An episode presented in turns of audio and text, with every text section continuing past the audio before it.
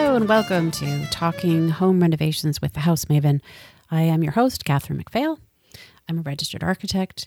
I am putting together this podcast as a library of information about elements having to do of the renovation process. So today we are talking about roofing.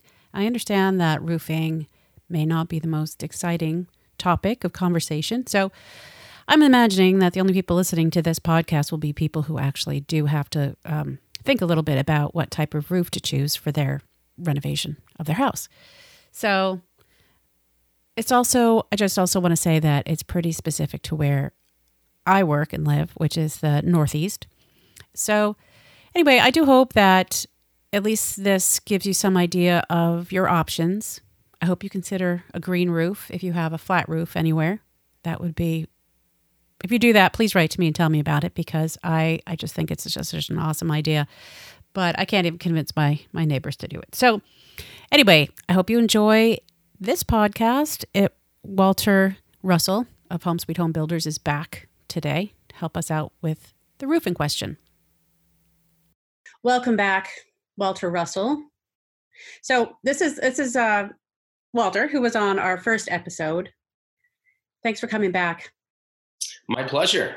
Thanks for having us back. Um, uh, Walter Russell representing Home Sweet Home Builders. And you can find us online at HSHBLLC on either Instagram or Facebook. Great. Yeah. And you're general contractors. And, uh, but today we're going to be talking about one of your specialties, which is roofing. Awesome. All right. So, so, what I'm really going to try to get at in this podcast is trying to figure out as a homeowner what they need to know about their roofing choices. And so they can start thinking about that ahead of time. Um, so, because as far as I know, usually people just uh, re- match the roofing that they already have on their house. And so they don't give it really that much thought. But if they're going to re roof the whole thing, or if it's a new house, but we're mostly talking about remodeling, um, are there other options they should be thinking about? So, I mean, generally, what would you say people should consider when they're ready to choose a new roof, like from scratch? Right. So, yeah, just to touch on, you know, what what the trends have been and what you mentioned there is people tend to stick with what's comfortable, with especially in regards to roofing. So, the first thing you do when you think you need a new roof is you step outside, you look at your roof, you turn around, you look at your neighbor's roofs, you kind of compare the two you see maybe one of the neighbors that you know got a new roof over the last couple years you look at his roof her roof and you see what condition that is. Um, but what ends up happening there is you get a homogeneous effect of the shingle material across neighborhoods. So at this point 99% of every roof that we install is a architectural asphalt shingle. Right. Uh, and that's just the most common shingle used. It's the most cost effective roofing material at this point. Um, and when people step outside the door and they look around, that's what they're going to see on the majority of their neighbors' roofs. And um, you know, this is locally speaking, but this is also kind of regionally speaking too. So uh, we're in the Boston, Massachusetts area. Um, so I, I, I, believe this trend is something that you see in most, um, you know, mid-level homes in the United States.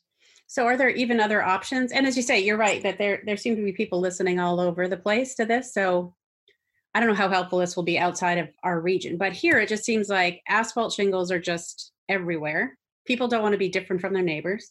But a lot of people do ask me about metal roofs because they think those are pretty um, they seem durable and different and kind of cool, but it's really expensive to have them installed here. So yeah, so the the options that we see being investigated now are uh, designer shingles. So some shingles that have a little bit more uh, depth or design to them, uh, still in the asphalt range. Uh, but then when you go to different types of material like um, metal, slate, wood, composite, uh, the metal has been something that's kind of come from the snow country and worked its way down uh, due to its benefits of keeping ice dams out of your house uh, and managing the high and low temperature differences that you see in those uh, places where asphalt shingles could traditionally become very brittle um, and uh, uh, deteriorate very quickly over extreme heat and cold cycles.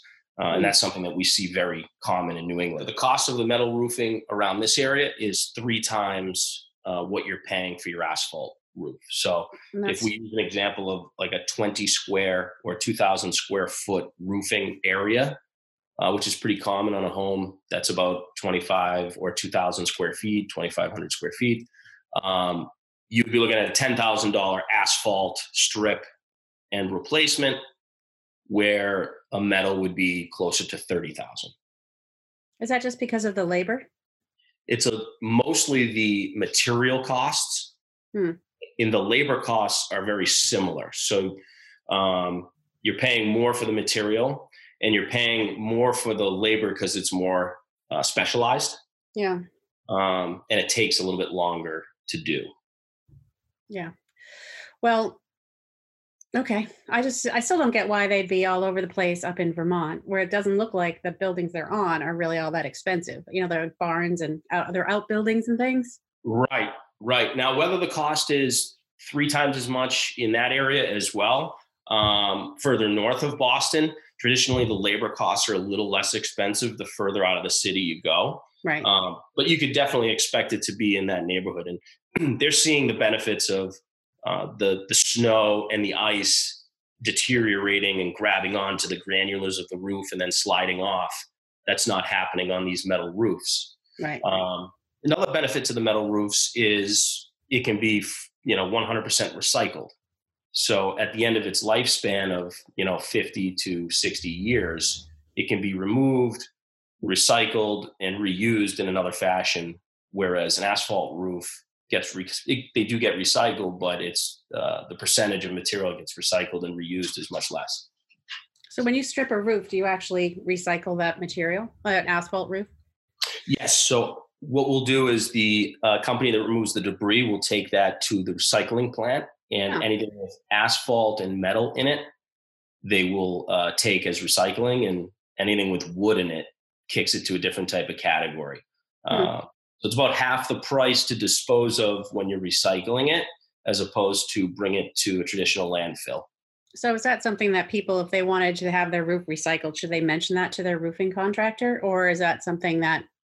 That would be something that that particular contractor would already have built into his system. Okay. Um, most most contractors, uh, what they'll do is just have a dumpster company drop a dumpster. They'll take the trash to a traditional landfill, and it's you know nobody's uh, problem from there. Um, mm. but if you have a company that works directly with removing their own uh, debris, uh, a lot of times you'll see these guys recycling it because it's less expensive and they can bring this this material to a place where it can get reused. Um, so it helps their bottom line, helps them spread their margins a little bit, and it helps them feel good about what they're doing. Yeah, that seems like a win-win. Definitely. Um, okay, this this is a. Uh, I'm just thinking about this rubber shingle looking roof product that I saw recently. I think I talked to you about it probably. Yeah, six, was that the one made out ago. like recycled tires? Yeah, yeah. And I don't have any more information. I kind of dropped the ball on investigating that, but I really, I feel like that would be. That's something I definitely want to look into, and I think it looks like it's supposed to look like slate. Which yes. Isn't, so isn't, yeah, there are some composite slate materials on the market these days because slate is a very cost prohibitive thing to install. Yeah. Um, even lasts a, forever. It does. It does. And, and it needs attention forever as well. So, um, you know, we still need those specialists to maintain the slate roofs that we have. But if you're trying to install something that looks like slate, the composite materials are almost identical these days. And their thermal properties and their weight are a lot different than what's you know those original slates um, entail. So what what companies do that composite slate like roofing tile? CertainTeed, I believe, has a product that mimics the uh, slate. Oh, CertainTeed. So basically, CertainTeed also has those shingles that have some kind of reflecting grains in them that seem to keep the heat away from the roof. That- yes, that's a uh, solar reflective uh, shingle line. Okay. And do they have you seen an an increase in requests for that? Over regular asphalt shingles, or do people just not know that there are different I think qualities? I think you're right that people just don't know about the product as much.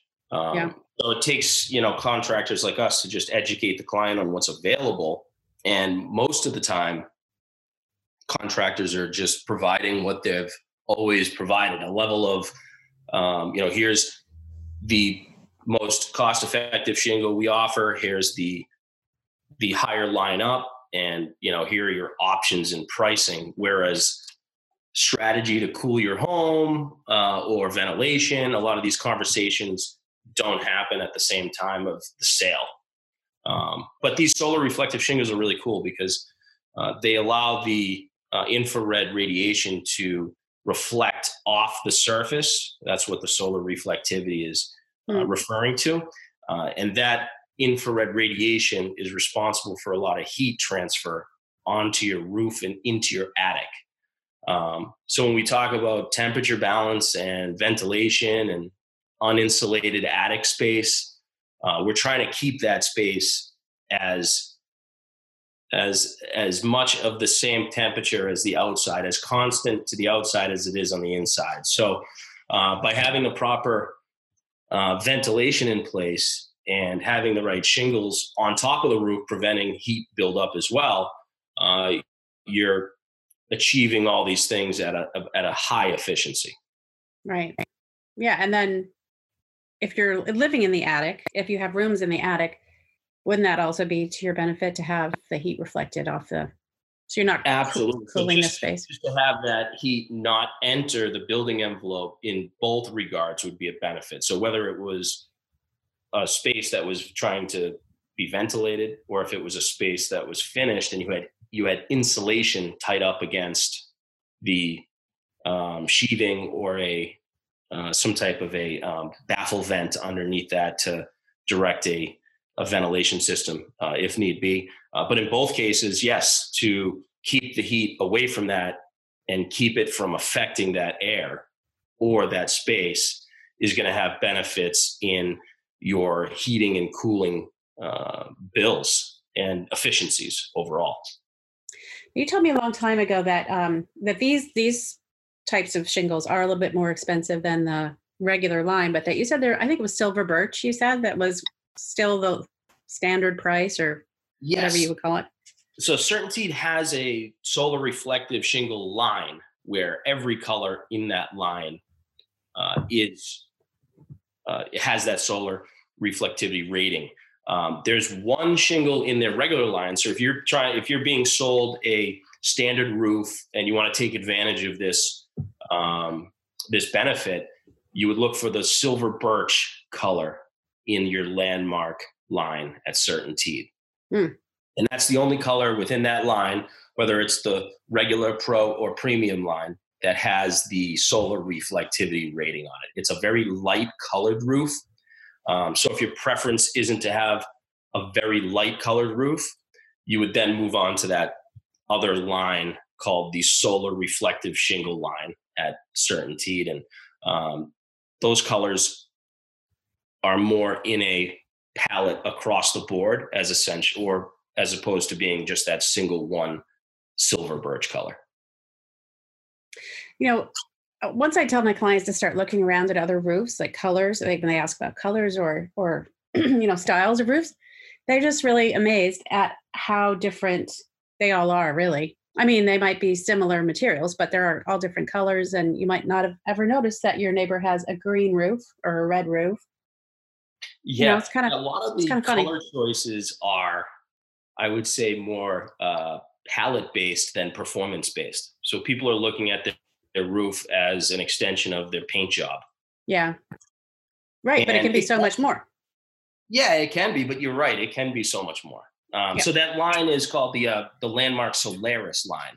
Okay, that's great. and um, we can post a PDF with this, uh, you know, with this link of this podcast, just or a link to it, just so that we can provide Yeah, definitely. the uh, Yeah. I'll put that in the in the show notes.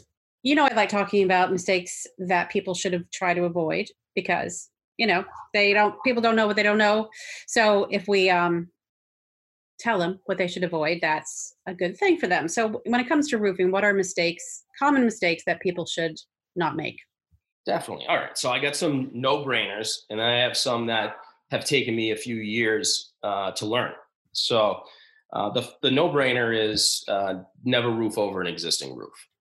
Uh, okay, that happens all the time. That seems to happen a lot.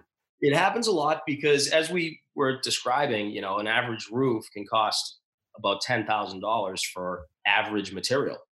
Um, you know, and that's a lot of money for an average homeowner for something that doesn't give them any benefit unless it fails.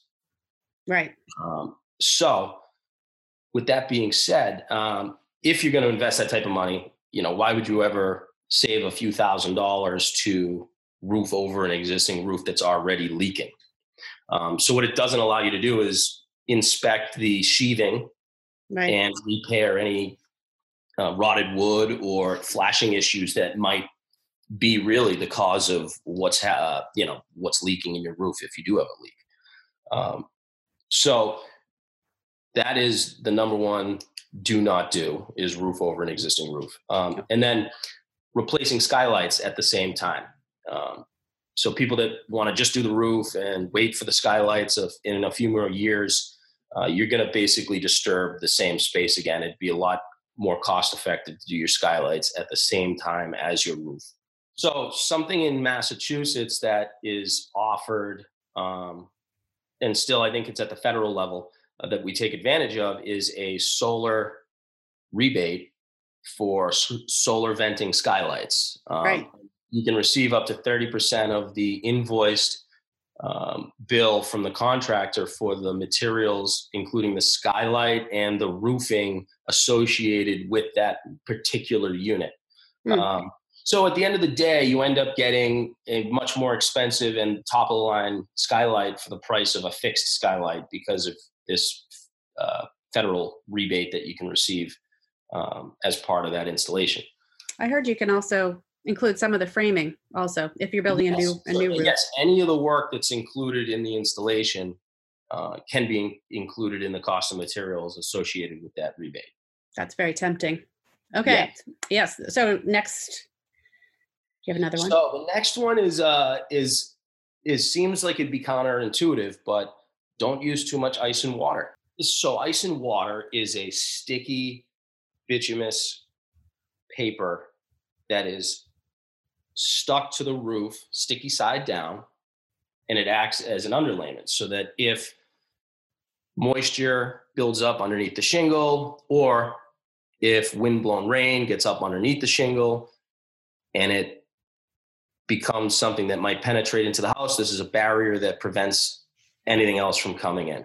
A lot of people call it ice and water shield because we put it at the beginning of the roof to prevent ice dams from backing up into your house. Okay. Um, so the the rule of thumb is three feet, which is too little, and the sales the overzealous salesman will will tell you full ice and water shield at no additional cost mm-hmm. um, and really the, the the best system is going to be dictated by your individual house but like many things it's somewhere in the middle um, so you don't want to cover your whole roof with ice and water shield because that would be akin to covering it with a big black plastic bag where it mm. wouldn't breathe or let any air out of the roof Okay. Um, but in the same sense, you want to protect it enough so that if you do have ice dams that could potentially back up underneath your shingles, you're not going to have any water come into the house. Um, so we typically do between six and nine feet off of the front eave, mm-hmm. and that'll be enough to carry you past the wall envelope, plus another six or feet or so to protect you of where the ice dams might challenge the envelope of the house. Right. And then from there, you want to use something like a, a synthetic breathable underlayment all the way up to the ridge vent so that that area has the ability to breathe moisture out of it rather than trapping it inside. Yeah, yeah. Okay, that's good advice. Yep. And then the last one is just do your research, use a good contractor, somebody that comes with a lot of references, because you want to use somebody that really understands how your house works with other aspects of your home. So, for example, how does your attic ventilate? How does your roof pitch play into what type of roofing and underlayment you're going to install? Uh, and most importantly, one thing that a lot of people miss is where the roofing meets siding. So, like on a dormer, uh, the side wall there, uh, we'll strip that so that we can put a continuous layer of ice and water on the wall and the roof hmm. before we lay the step flashing, the roofing, and the siding. Okay, so you take care of that joint there by yes, yeah. This is really the only time that you're going to be stripping the house back to when it was framed is when you strip the roofing off and when you strip the siding off. So when you're in the position to do that, when you're working in those areas, you want to make sure you're as thorough as possible so you don't have to spend the setup fees and costs to bring somebody back in there to just do a small area. Right. Okay. Hey, so I have kind of a, a maybe it's a silly question for you. But what about when when I, I look around, my neighbors are getting their their roofs stripped, or I happen to be on a job site when they're stripping the roof.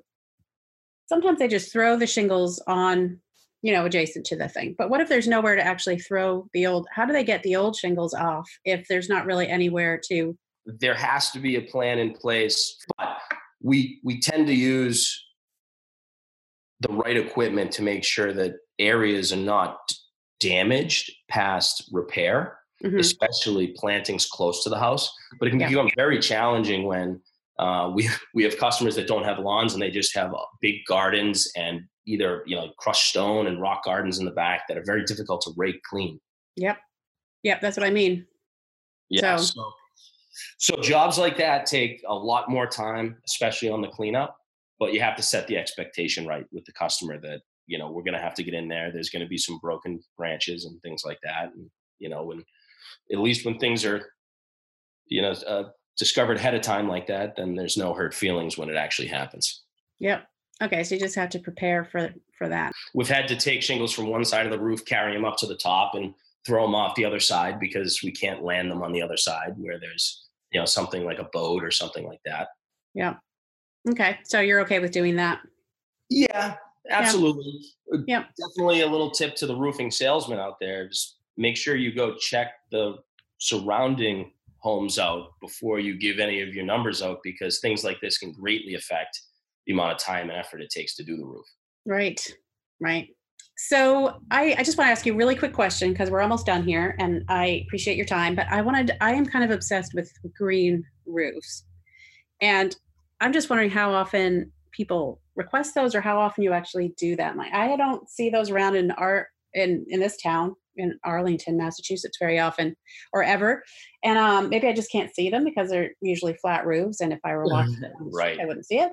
But um, you know, I, for example, share a garage with my neighbor and it's a big flat area between our houses. And it would be so much nicer to look at a big square of sedum up there but I just don't know if people are really set up to do a lightweight green roof on residential properties. It's yeah, really expensive. I, I, think it's a great idea. It's essentially, you know, it takes what we do and it goes a step further. Um, you basically putting a rubber roof membrane underneath and then building on top of that your green potting or your you know moss or whatever you're going to plant on top yeah. um, we typically run into these about once a year um, and it's it's always a unique a unique scenario um, you have to have a roof that's flat obviously um, right. and then you have to build in a proper drainage system but what you put on top of that um, you know is is really up to the client and i think that it's a great way to capture space that you don't use for something that is uh, you know benefiting a carbon footprint as opposed to you know negating and a lot of all roofing materials are are carbon based right. uh, oil uh, based materials. So yeah. Um, it would just know, be so pretty to look at.